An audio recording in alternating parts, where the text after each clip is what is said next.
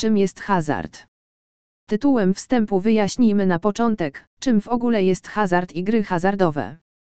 Ogólnie mówiąc, hazard zawsze polega na grze, ale nie każda gra jest hazardem. W grach hazardowych kluczowym elementem jest przypadkowość, losowość wyniku oraz ryzyko przegrania lub szansa wygrania czegoś, najczęściej pieniędzy, a czasem określonych rzeczy. Te dwa elementy są ze sobą ściśle związane, skoro gra jest losowa, nie można przewidzieć jej wyniku, dlatego właśnie ryzyko jest tu tak duże. Co prawda można dowodzić, że poszczególne gry hazardowe są w różnym stopniu losowe. Jeśli kupujemy kupon na loterii, wszystko zależy od naszego szczęścia.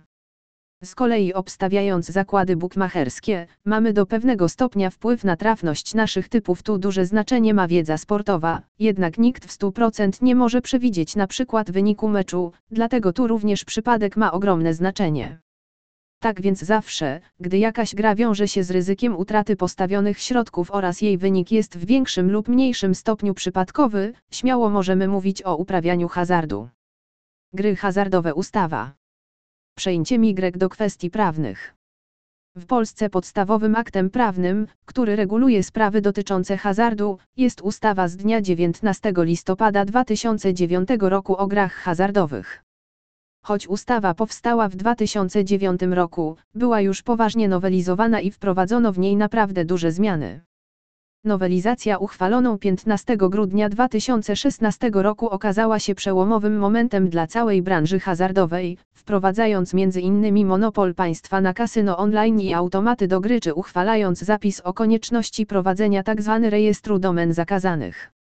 Zmiany miały na celu zmniejszenie szarej strefy w branży hazardowej, przede wszystkim ograniczenie możliwości działania nielegalnych organizatorów gier hazardowych online.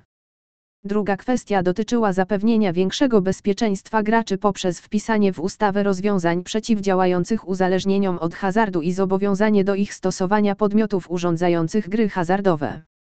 W dalszej części artykułu przedstawiamy poszczególne zagadnienia w oparciu o ujednolicony tekst tzw. Tak ustawy o grach hazardowych. Dla osób, które chcą zapoznać się z zapisami ustawy w ich oryginalnym brzmieniu, na końcu tekstu podajemy właściwe linki.